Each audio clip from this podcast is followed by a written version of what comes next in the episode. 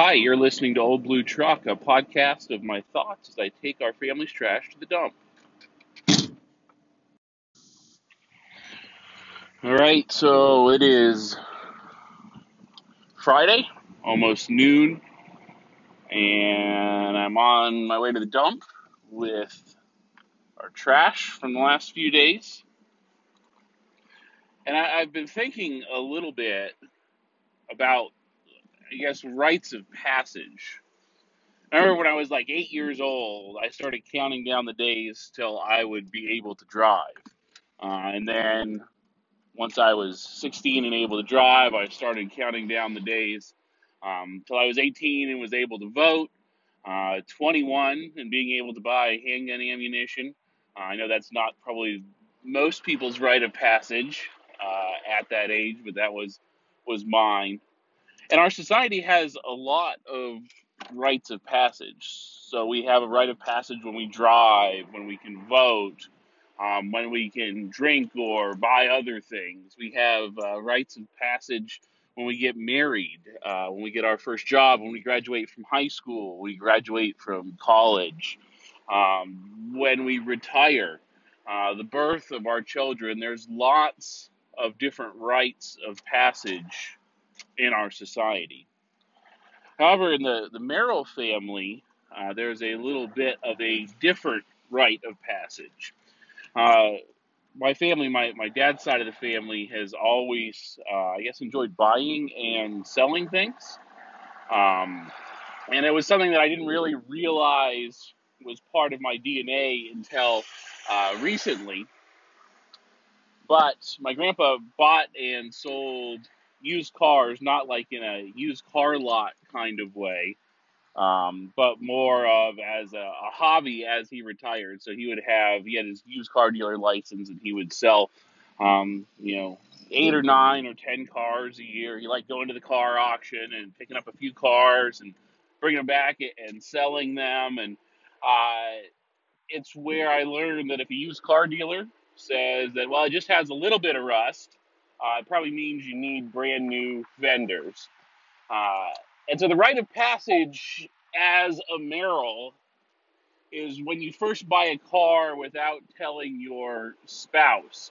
Um, probably more specifically, a car that you can't really afford. And so the reason this podcast is called Old Blue Truck is because I'm on my way to the landfill in a old blue truck, uh, 1991 Ford Ranger that currently has 320,000 um, 288 miles uh, on the odometer. It's actually not a bad running little truck.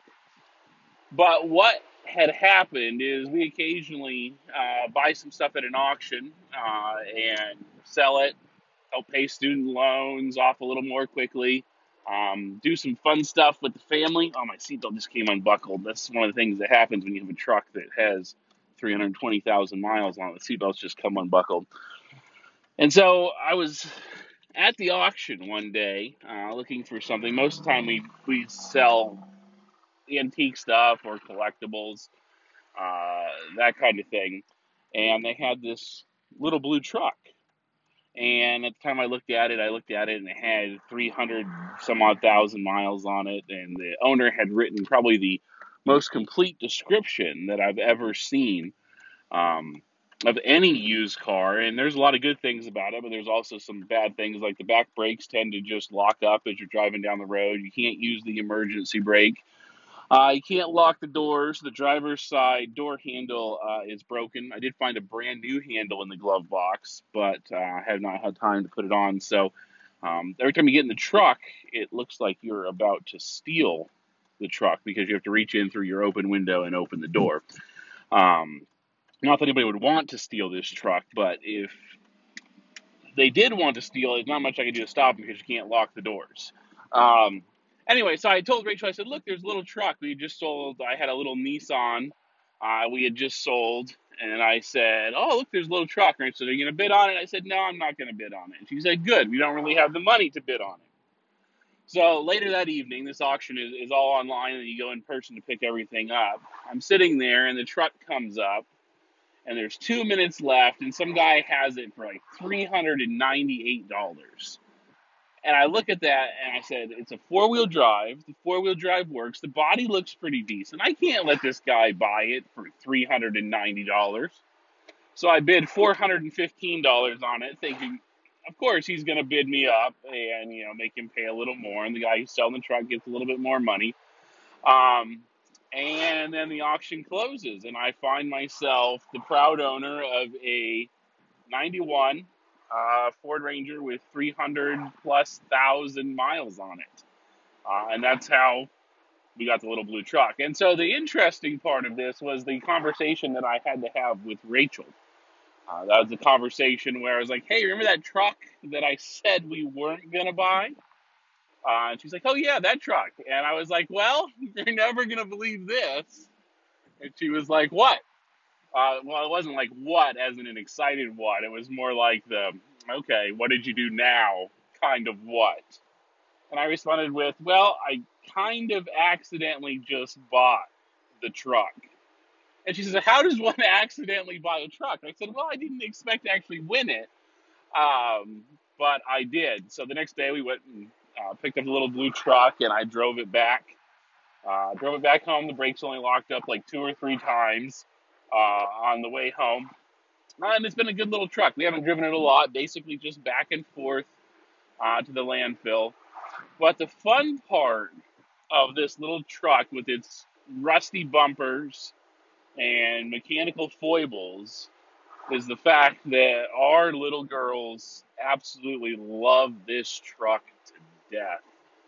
Um, they were heartbroken when I sold our little green truck, which uh, would no longer pass uh, Virginia State inspection. And so when I brought the little blue truck home, the first thing they said was, "Well, can we paint it green and put a wood bed on the back?" Um, we haven't done that, so the girls named it Old Blue, and they um, they love riding in it. And the I guess the lesson that I've learned is we live in a in a time when everybody really wants everything to be brand new and really shiny. Uh, you want the, the best of the best, oftentimes the best that we can't actually even come close to affording, so we make payments for the rest of our life on it. But here's a truck with a more than a quarter of a million miles on it that runs well enough for me to go to Lowe's or to get back and forth to landfill. And I've got two little girls who think it's the absolute best truck in the world. It's definitely probably the cheapest truck in the world. It might be the only Ford that has this many miles on it and is still running. Um, but it's taught me a lot, I think, about contentment and being happy with what we have and being thankful for what we have. Right? I'm thankful that as I'm taking this load of diapers from our kid who was just born um, two weeks ago tomorrow, that I don't have to take them in the back of our minivan. And I'm thankful when the rain comes pouring down in a few minutes. Uh, I have windshield wipers, and the truck starts reliably every time. I'm just thankful.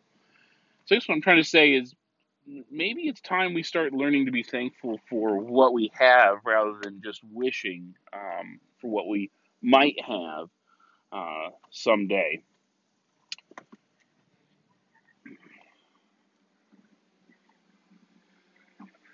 All right, uh, I've got bagged household and then just some miscellaneous junk, no metal.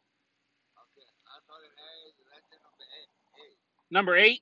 All right, A and eight. Thank you. All right, so I made it to the landfill. You got to let the guys at the door know um, what it is that you're dumping off. Uh, and I don't know what it is, but it feels like every time I come here, doesn't matter what I say or what I have, you always feel like you're doing it wrong. Um, so I'm to unload this trash, and I guess we'll see what the distance is on these uh, AirPods that I'm recording on.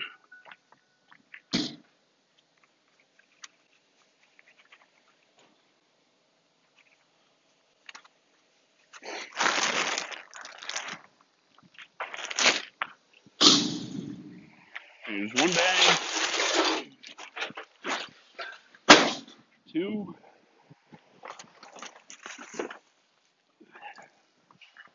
Three, four. Oh, that's some broken glass in it. Five, six.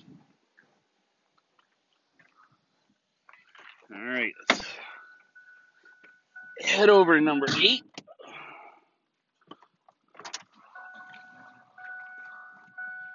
Hit number eight, unload the broken swing from the play area, some junk from our basement. It just keeps flooding. I'm going to try to avoid that pile of broken glass. Seems like maybe the best way to go.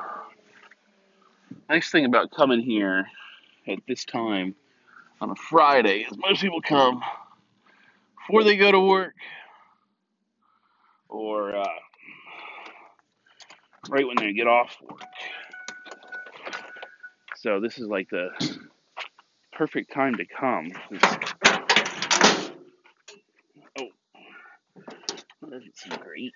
Uh, nobody's here yet, so I'm gonna throw all this stuff away.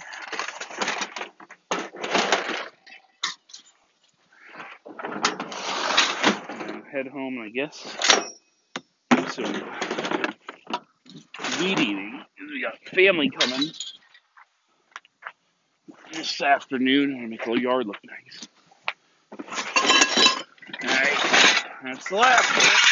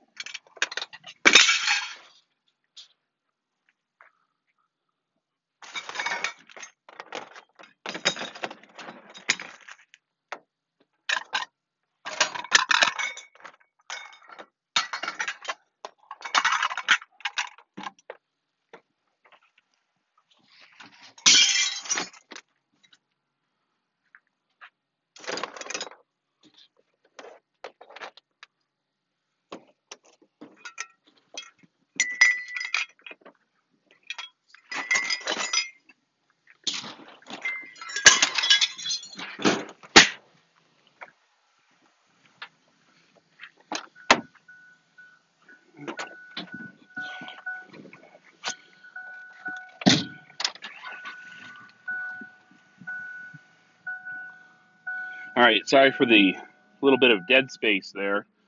Uh, so I was unloading everything. A bunch of people pulled up next to me. I didn't want to seem like the weirdo who's just talking to himself, but in reality, that's exactly, uh, I guess, what podcasting is when you're doing it by yourself. So, um, all right. Well, it's the story of the little blue truck. It's our first run to the landfill. I'm to sign off and head home, get some more yard work done. Thanks for listening.